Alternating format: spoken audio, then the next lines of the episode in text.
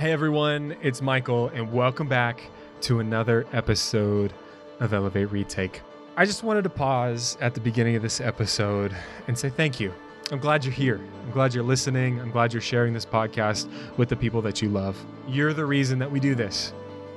Don't know a lot of your names, can't see a lot of your faces, but I'm glad that you're a part of this community and this family. This week on the podcast, we're looking at 1 Thessalonians chapter 2 verses 1 through 16. It comes from the message, I'll show you the receipts. And this week, I sat down in the studio with two friends of mine and students on this campus of Southwestern Adventist University. My name is Emily Weaver. I am a student at Southwestern. I work for the church and I'm part of Elevate. Um, I'm Eden Samaniego. I was on the podcast last week. Welcome back. Thank you. Um, and I just graduated high school again, and I'm in the summer between high school and college, just chilling. Yeah. Summer of freedom. Yes. Right, so now that you know Emily and Eden, let's dive into our conversation. I'll show you the receipts. So you in this talk, you went through Acts 17, the backstory of Yes. First Thessalonians. Um, and I did have a question. Um, you Okay. said that you didn't have time to kind of unpack it in the in the talk, but you were talking about a dangerous place to be. Um, is Ah. saying that Caesar is Lord and and or uh, Caesar is not Lord and Jesus is. Um, and you were like, well, just just kind of have that nugget right there, and then. But I I'd like you to elaborate on that. Like like what kind of a dangerous place is that? Um, how how much does being a Christian get us in trouble? Um, yeah, I that was interesting. I was interested by the response too because didn't there wasn't too much like verbal response from the audience. They just kind of Do you Like usually get verbal me. response? um. There's sometimes when I make points like those that people are like, uh, Mm. and this one didn't. So I don't know if I didn't set it up right. Verbal what. gasps? Yeah, like verbal- like yeah. actual. Oh Yeah, wow. yeah.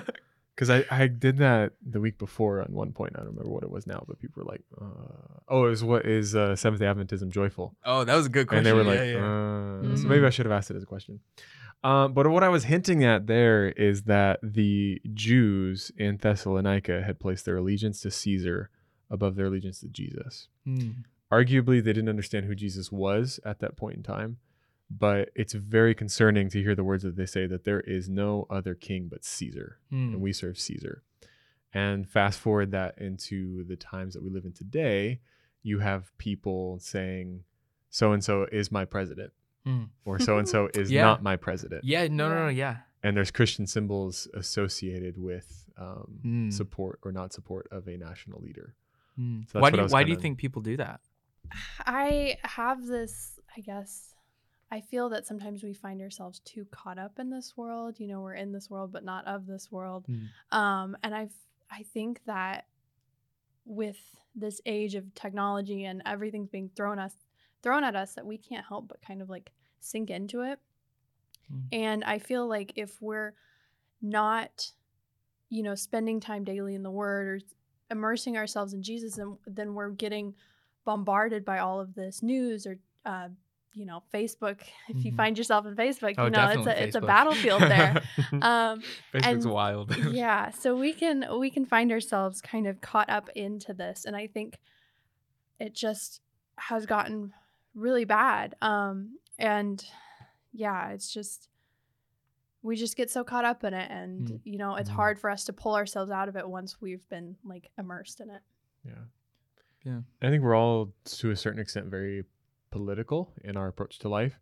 That there are certain ideologies, there's certain ways of living, there's certain people that we gravitate towards, and in in a lot of respects, um, the way politics operates in the United States, it's a very religious experience. yes, it is. And the United States founding is grounded in Christianity, Mhm. Mm-hmm. um, which that's probably a whole nother um, Yeah, yeah, yeah. podcast. It makes it a lot more complicated. yeah, and Emily Yeah. didn't mention that she's a historian, and so she could um, that is true. comment a whole bunch on that. Uh, but the, you look at the way we inaugurate presidents. You look Mm. at um, the the significance of a Christian Bible being used in the the Mm. sworn oath of office. Mhm. Uh, there's just there's a lot of symbolism there, and I think placed well, you know, we I, I think our government should be influenced by Christian values Mhm. and, and morals. Uh, but when the government and when a an elected religious leader or a political leader, in the case of um, Caesar being king over the Jews, I think we we come into trouble when our allegiance to the political state outweighs our allegiance to the kingdom of God. Mhm. Yeah. And I see a lot of like I know something that we struggle with now is like this like stark good and bad. Um, and I, it's something the church wrestles with. And um, we see that in politics of like, oh, your side's wrong, my side's right, or vice versa. Right. And it's also like something that um, the Jews were struggling with at this time because Jesus is coming in and he's like, yeah, what you think is good or bad is not necessarily the case. You know, Mhm. love each other. Um, and so he's challenging that, and it's just incredible. Yeah, I think it's interesting because you know I've always heard um, this story introduced in the context of like um, kind of people who are convinced that the gospel has kind of been watered down in our society to be kind of like, hey, like your sins are forgiven. Mhm. That that that that's great, and like like yes, that is a part of the gospel, but it's so much more in the fact that like like Jesus came to bring the kingdom of God Mhm. here, Mhm. and if that's true then then them saying um that jesus is lord and not caesar like you know like jesus is lord is kind of like thrown around as this kind of like slogan that you put on the back of your car Yeah. but um it was actually a profound statement saying that you're you're attacking the government of caesar saying Yes. that there is a government Yeah. that is exists Mhm. right now that is more important and supersedes caesar's government and Yeah.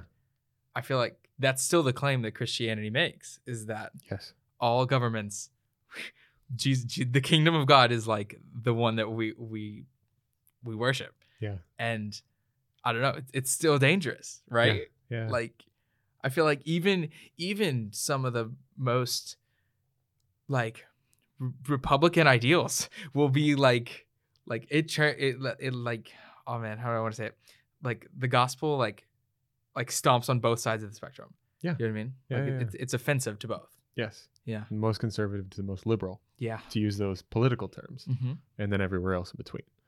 And I think one of the biggest challenges that we faced in this past year, poli- specifically um, coming out of an election season and Mm-hmm. um, the politizi- politicization of uh, of wearing a mask or not, piece Mhm. of fabric over your face, um, where Christianity has has been rubbed the Mhm. wrong way, perhaps, is that we wrestle with where is our identity and our citizenship? Mm. Is our citizenship in the United States? yeah philippians 3 yeah Yes, we're a citizen. We're, we're all citizens of the United States. mm-hmm. Uh, are we members of a denomination? Yes. Are we a part of Christianity? Yes. Uh, are we citizens of heaven?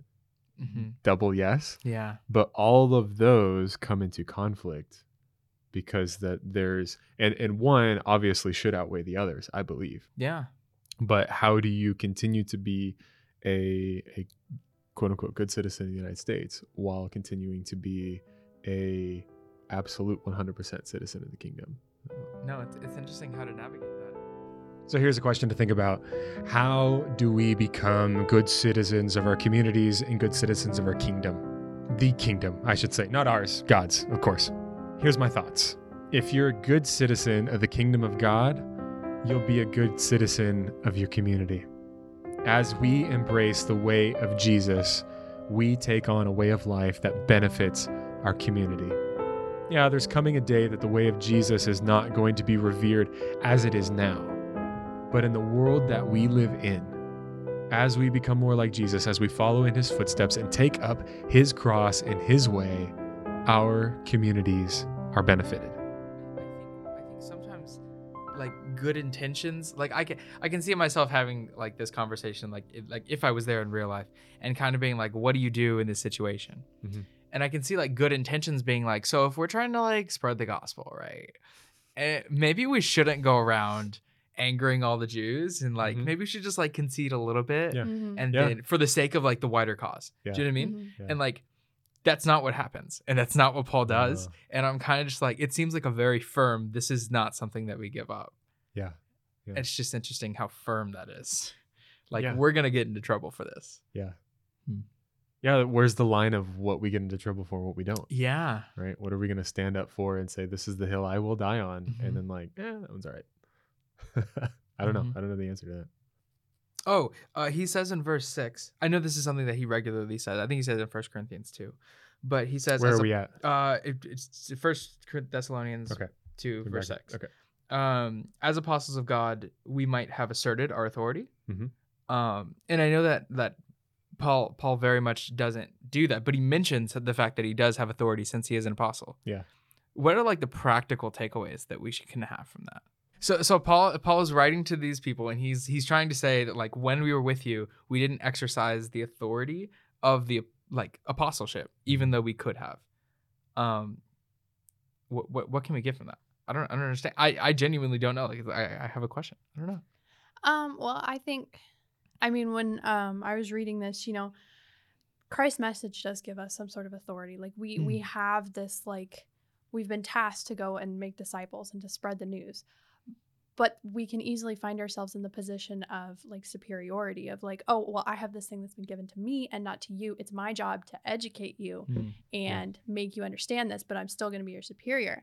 And like Paul does this by example is he didn't go in there as like, oh, I'm, you know, your boss, I'm going to spread this great word. Mm. No, he uh and Silas went in as friends and they shared it says like in the verse it says that we came and we gave the good news to you but we also like shared our personal lives with Yeah. you Mm-hmm. and i think that that is a perfect example for us is like we have been tasked to share the gospel but we've also been tasked to love each other and to form genuine relationships and not let one person be above the other Hmm. and so i think the most important takeaway for me is that in everything i do like like i mean the whole point of your message was the good news has to be embodied in order Mhm. for it to make a difference. And i think that that is i mean exactly what we have to do. We can't pretend that we're superior because we're not. We're all equals. We're all sinners. We're all failures uh, saved by god's grace alone. But we just have to make friends and go about spreading the gospel that way. Hmm. uh, interesting background on on this passage. Uh, First Thessalonians defers and Second Thessalonians differ from Paul's kind of normal in in Romans and in um, the Corinthians. He'll have a section where he talks about like I am an apostle. Yeah. If I if I if there ever was a Jew, I was the Jew. You know. yeah. And what's interesting is that in Thessalonica, his apostleship is not in question. Hmm. what's in question is his motives because Mm. he's sharing with them like the background on like here's why Yeah. we acted the way we did uh, and so i think uh, looking at the life of paul i think that there's places like you mentioned emily there's places where perhaps our authority needs to be like no this is in our previous conversation of Mhm. how um, you know where do i die on this hill and where do i not obviously in first thessalonians paul was willing to die on the hill of like you're not going to drag my name across the streets Yeah. let me show you the receipts here's Mhm. here, here's here's how we acted ethically and uh, with integrity while we were with you. Um, but I I do appreciate how Paul in this moment says, you know, we could have we could have made some demands of you, but instead we chose to operate as as a mother would and as a father would. Yeah. And I think that's a powerful, powerful, powerful example of the gospel and a subversion of the way of the world. And it brings Yeah. back to me the imagery of how Jesus is in the upper room with his disciples Mm. And he's about to go to the cross and it could have been the moment where he knights them and and gives them all Yeah. power and authority and everything else but instead he he bends down on hands and knees strips himself naked almost Mm. and washes his disciples feet Mm. where power and authority becomes servant and i Mm. think that's where true power and authority is, Mhm. is So you, you see this passage as as him kind of like embodying like Mhm. servant leadership. Mhm. Yeah. It's like we could have been this way with you, but instead we embodied an an entrusted steward. We embodied Mm. a a gentle mother. We embodied a wise father. Mm. So yeah. That's really interesting. You mentioned the gen- the gentleman. I had a question about that. Like, what does that look like? Like a gentle, like when he says like I came to you as like a gentle mother. I don't know what to picture. like what does what? uh, I I think some of our listeners might have a challenge with that too, because maybe our experience with our moms has not been gentle. Hmm. And I don't want to say that about. I don't, I No, no, yeah, that's, that's not what I'm saying. yeah. like, my mom's great. But go, go ahead. um, I I think part of that description comes from uh, the New Living Translation. Translation puts it: we were like a mother feeding and caring for her own children, Hmm. and so I think a willingness of a mother to to take care of a life so so innocent and so fragile. Hmm. Um, and gentleness doesn't mean weakness. Mhm. yeah, yeah. You know, it takes gentleness is really controlled controlled strength Hmm. that you are, are able to take care of someone in a way that allows them to feel loved and cared for and still have the ability to do it. It's not that you're weak, but you're controlling your strength Hmm. to be able to to care for that other. I guess I, I don't think of Paul is a gentle person sometimes. yeah. and, and that's just an interesting characteristic that he. Yeah. I guess he does use we. Yeah, so is he see talking about himself or is he He's talking about Silas and inside the Timothy? Timothy. Yeah, yeah. That's funny. Yeah. What do you think, Um, Emily? I can totally picture Paul as like the like the guns behind this type of operation. um, Yeah. But yeah, I think the mother uh, metaphor is like very important because even you know it's it's more of like I picture mothers as like you know one of their basic instincts or like their uh, first job is to take care of their kids and nothing's gonna like get in Mhm. between that task and it's just like this incredible like paul is like look i care about y'all so much and like months ago they were like strangers like he, he Mhm, didn't know any of these people but he loves them so much that he's using not one but like three metaphors to show how much he cares about them like it's just Yeah. amazing and it, it's it sets a perfect example for us and what we're supposed to do with others Yeah. And I think it could be read as perhaps a tangential commentary on Paul's uh, treatment on gender roles. Interesting. And it's a leveler Hmm. because he doesn't emphasize one over the other. mm-hmm. It says that how we were with you as a father was better than how we were with you as a Mhm. mother. We were we were this way to you and we were that both are needed. Both Hmm. are valued, both are are brought to the table and elevated to the point that says we need both the motherly role and the fatherly role. Hmm. It's not one above the other. It's them working together in tandem to bring about the good of the gospel. Interesting. yeah and even that with the servant uh Mm-hmm. servant metaphors that that was the one he mentioned 1st Mhm. and he just kind of raises it and is like we need all of these we don't need you know just the mom and the father Yes. or the father only like we need all of them for this to be successful And I like how you how you picked up on the um, Paul's kind of ferventness to uh, his, his approach to the Thessalonians. He'd only been with them three weeks mm-hmm. when he's writing this letter. It's probably less than a year. Yeah, that's as crazy. he's writing back to them. And we're going to look at it next week in, in the coming section in First Thessalonians that we're going to look at. He's got this, like, the, the dude is acting like he's grown up with these people. and there was some, something about the Thessalonian people that he doesn't talk to anybody else in the Mm. same way. That he he languishes in prayer towards them. He he his his life is wrapped around the salvation of the Thessalonian people Hmm. and he'll basically make the point that says, "I'm alive because you're saved." Hmm.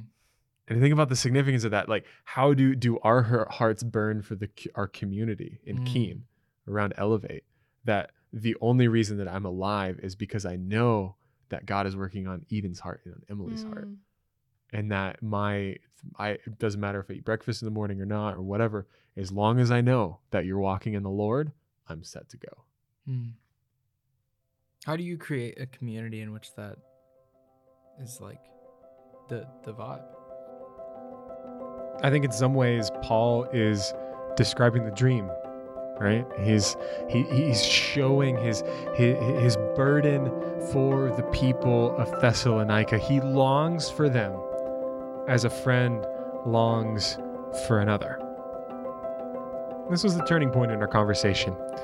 We dove in a little bit on what it means to create that type of community. And maybe even though we can't create it, how we can be a support and a help to it.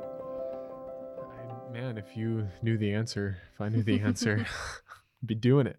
Hmm. No, I I think it, it's a it's a willingness to be uh, honest and authentic with ourselves, and I think it's got to start with us. How Paul bares his heart and says, and, and he tells us, I, how he treats the Thessalonian community, Mhm. I think, is one model for that. Mm, like his example Mhm. of to them. Yeah, and that we carry the gospel Mm. as entrusted stewards, that we Yeah. treat one another with the motherly gentleness, and we exhort one another with a fatherly wisdom. Mm. I think that I think that's I mean that's kind of ideological and Yeah. esoteric, but Well, I have a question about the very last verse, but I'll uh, I'll hold that until later. Okay. Um, but I uh, one of the parts I highlighted was um, you accepted it not as human word, but as it actually is, the word of God, which is indeed at work in you who believe. Um, and I think that was just powerful. I didn't write any notes to it, so I can't remember exactly what I had in mind when I highlighted it. But Mhm. I think I highlighted it because um, it's it's like a reminder of like the power of the Holy Spirit, and like even though the Holy Spirit isn't mentioned like by name in this verse, like it, even though you've accepted it, um, and you're working on this, the Holy Spirit is still continuing to build you and transform you and um, and helping you in you know as he talks about later um, with the persecution that they ended up facing um, and continued to face. Mm. But I don't know. I just highlighted that part because it stuck out to me. Yeah, no, that's really interesting. Um, what kind of stood out to me about that was that sometimes growing up in the church or um, being familiar with uh, the Bible or or it can it can kind of like desensitize you sometimes to to where you kind of view it as just another book like Mm. just another thing just Yeah. another word sometimes like sermons don't really hit anymore and you're kind of just like wow i really don't like your technique on how you did that and like i'm really not feeling the sermon anymore and i don't know i feel like they kind of have like overtones of like hebrews 4 like the the word of god is like living and active and like Yeah. sometimes the the ways which god communicates his word is is it helps to realize that it is a a thing that is powerful Mhm. that is not just really good sermon giving skills. Do you know what I mean? Like yeah. sometimes we don't have to dress it up. Sometimes Yeah. it, it, it has a thing, and like God works yeah, on on His own sometimes. Yeah. So I guess maybe it's not a question because I don't know that there's an answer, but um, at the very end of verse 16, where it talks about the wrath of God has come upon them, Mm. or I read another translation translation where it was like is going to come on them or something, and Mhm. I you know like to make connections, um, and so. I guess I was searching for like a meaning of that sentence. Mhm. Um, and I know that this, I think, is before the destruction of Jerusalem in AD Yes. 70. Yeah. it is. Um, Sometime in the 40s, right? 50s. Yeah. 50s. yeah. And so I guess I was just curious if, you know, that was maybe a prophecy of that coming Oh, because I haven't thought of that. Interesting. yeah, um or if it's just, you know, talking about the end of the age when everyone, you know, will answer for their um sins or whatever, but I don't know. That was a curious um Hmm. question. Well, had. I, I know that wrath. I remember wrath being used in chapter one. Um, Oh, Mhm. at the end of chapter one, he says, "Jesus who rescues us from the wrath to come." Mhm. So you think it's like it's also eschatological, like end times? I I think it's a yes and. Hmm. I think I think it's both. Yeah. Um, and it's it, it is interesting to note. Uh, Paul, Silas, and Timothy actually outline the entirety of the letter in the last verse of chapter one, and in, Oh, in like reverse order. And so the first point they make is the last point that they make in that in that kind of summary at the end. Hmm. Um, but to this specific one, I think I think it's both. I think it's interesting to think about the the legitimate destruction of Jerusalem, the Matthew 24 destruction of Jerusalem. Yes. That Jesus says the time is now, Yes. that the end times are now for run, you. run for the hills. Exactly. That's when you should run for the hills. Yeah. and I, I, it is interesting to think about Paul, Silas, and Timothy being like, they're gonna get what's coming to them, so don't even worry about it. Yeah, yeah. like they're they're heaping on themselves Yeah. the the destruction that's coming. yeah. And I think that in seeing it both ways, of seeing that there's the the physical one coming, the the consequences are coming, but then also kind of the the eschatological view of it, that like the coming wrath of the destruction of the world. I I think that there's a connection to our own lives of how do our everyday actions lead to bad outcomes. Mm. And so, Mm. what am I doing that's not according to the will of God that is bringing judgment upon myself in the form of consequences for my actions? Hmm. And there's a dual meaning to that that I if I live according to the way of God, I won't have to deal with the negative consequences for my negative choices.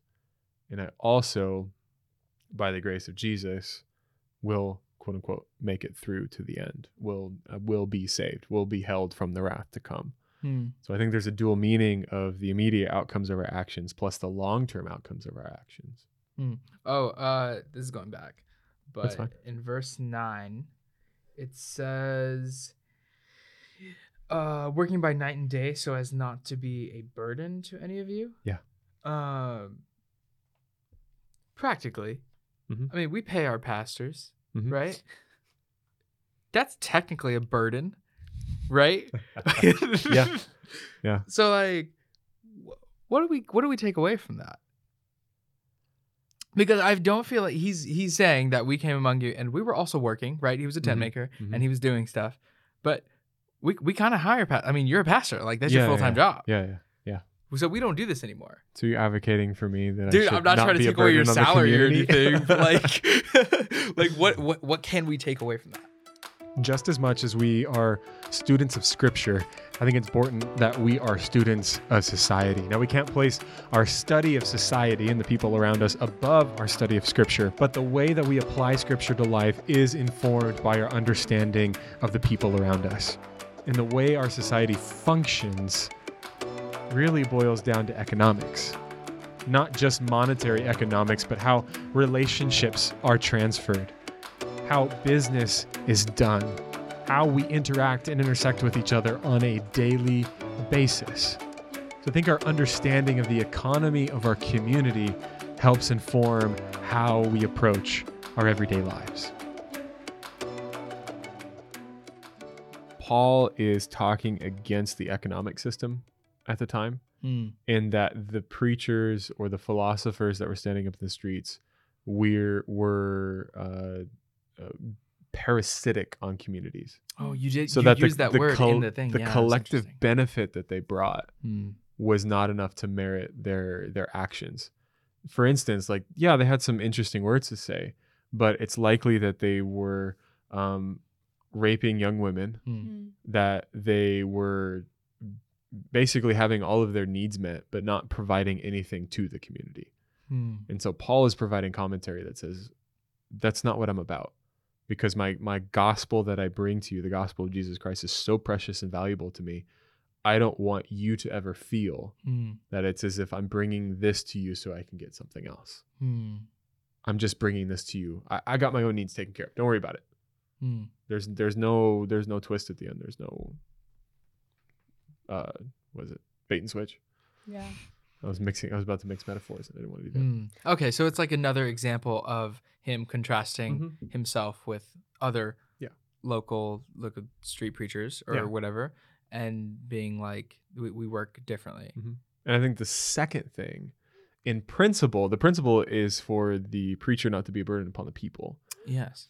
Specifically within Adventism, I think we follow that principle in that my salary is not paid by this local congregation. Oh, interesting. Expl- explain further. Uh, so we have a three-part series on tithe in this podcast that our listeners can go back and listen to. Cool. um, for purposes of this, uh, basically we have different levels of organization within the church that what is quote unquote called tithe, the 10% that Leviticus and the Mosaic law talk about that we're Mhm. supposed to bring to God. Uh, that 10% is sifted through these different levels of, of organization and then sifted back down to the local church. Hmm. So we pay into the mission of the broader church and receive benefits back towards here and that money goes up and then trickles back down to our local community in the form of seven full-time pastors or full-time equivalents here in this community Hmm. along with any other adventist church Awesome. So you think that that Advent the Adventism right now, as pastors are paid, is kind of in line with this passage and, and what's going on? I think so. Cool. Cool. i think so That's it's kind of i mean and somebody could argue like well you're eh, like you're paying the tithe anyway but like tithe goes to so much more Mm. and we take in more tithe Mm. than what is so but my my my paycheck does not rise and fall on the success of this church Mm. so for instance say we had a really bad year Yeah. I there's the way that it is all of the churches pay into the tithe and that's distributed back out to pay the pastors.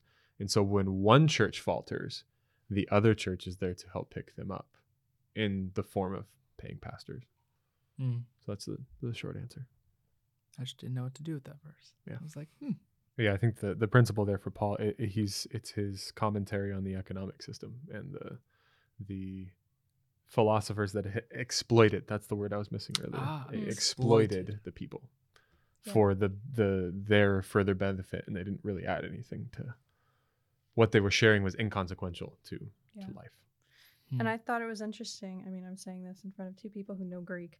Um, uh, but in verse five, um, I was reading on my logos um, that the word greed um, in Greek um, translates or roughly translates to a desire to have more than others. So it's not just like Mm. the accumulation of like all this stuff for myself, but specifically that I have more stuff Yeah. than you. And Yeah. that, I mean, was just a pretty like stunning indictment on all these other philosophers that not only are they like not really giving anything, but they're like Yeah. specifically trying to extort these people and have as much as they could over Yes. anyone else. Hmm. So I thought that was kind of interesting. Yeah. And you bring that into the conversation of Sabbath and how and why we keep Sabbath. I think we were talking about this this this last week off off of off the record, um, but the ongoing conversation is in Seventh Day Adventism is can you or can you not go out to eat on Sabbath? Oh yes, yes we were. And there's some people that do, some people that don't. Yeah. No no judgment for me whatsoever. I personally choose not to because I'm Mhm. protesting the economic system, Mm-hmm. and I spend 24 hours not buying anything Mm-hmm.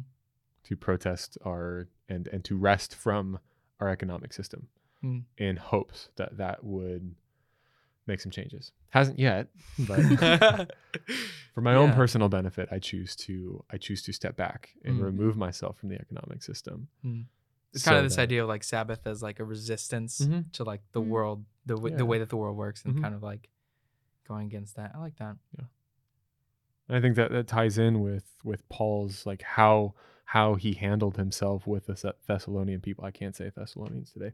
With the Thessalonian people, I think it's the wit, the th and the th. That's hard. Uh, anyways, side tangent. Uh, how he handled hi- himself with the people is, in an essence, uh, like uh, that, that's his example. He's following after Christ, Mm. and he's he's a living example of what it means to rest, to Sabbath, to to to live Jesus more than just words, but living it out in actions. And that's why he can pull the receipts out and be like, "Yeah, look, What What was your favorite takeaway from the sermon? Hmm. I think the the the end and the impassioned appeal that appeal that I made, um, the reason why Paul could say so much of what he did, because he lived it out, and we as a church spend so much time talking about what we're going to do or Mhm. talking about the Mm. authority we have to do what we do, Mm-hmm. but we don't do it. Mm.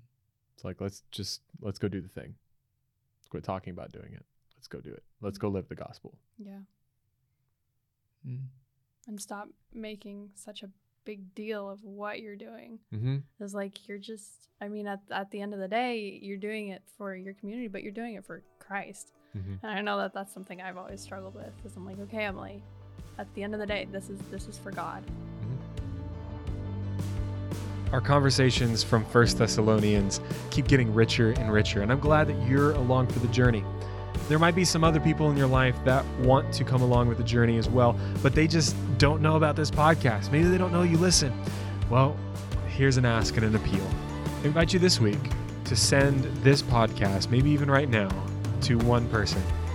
Say, hey, I was thinking about you while I was listening to this.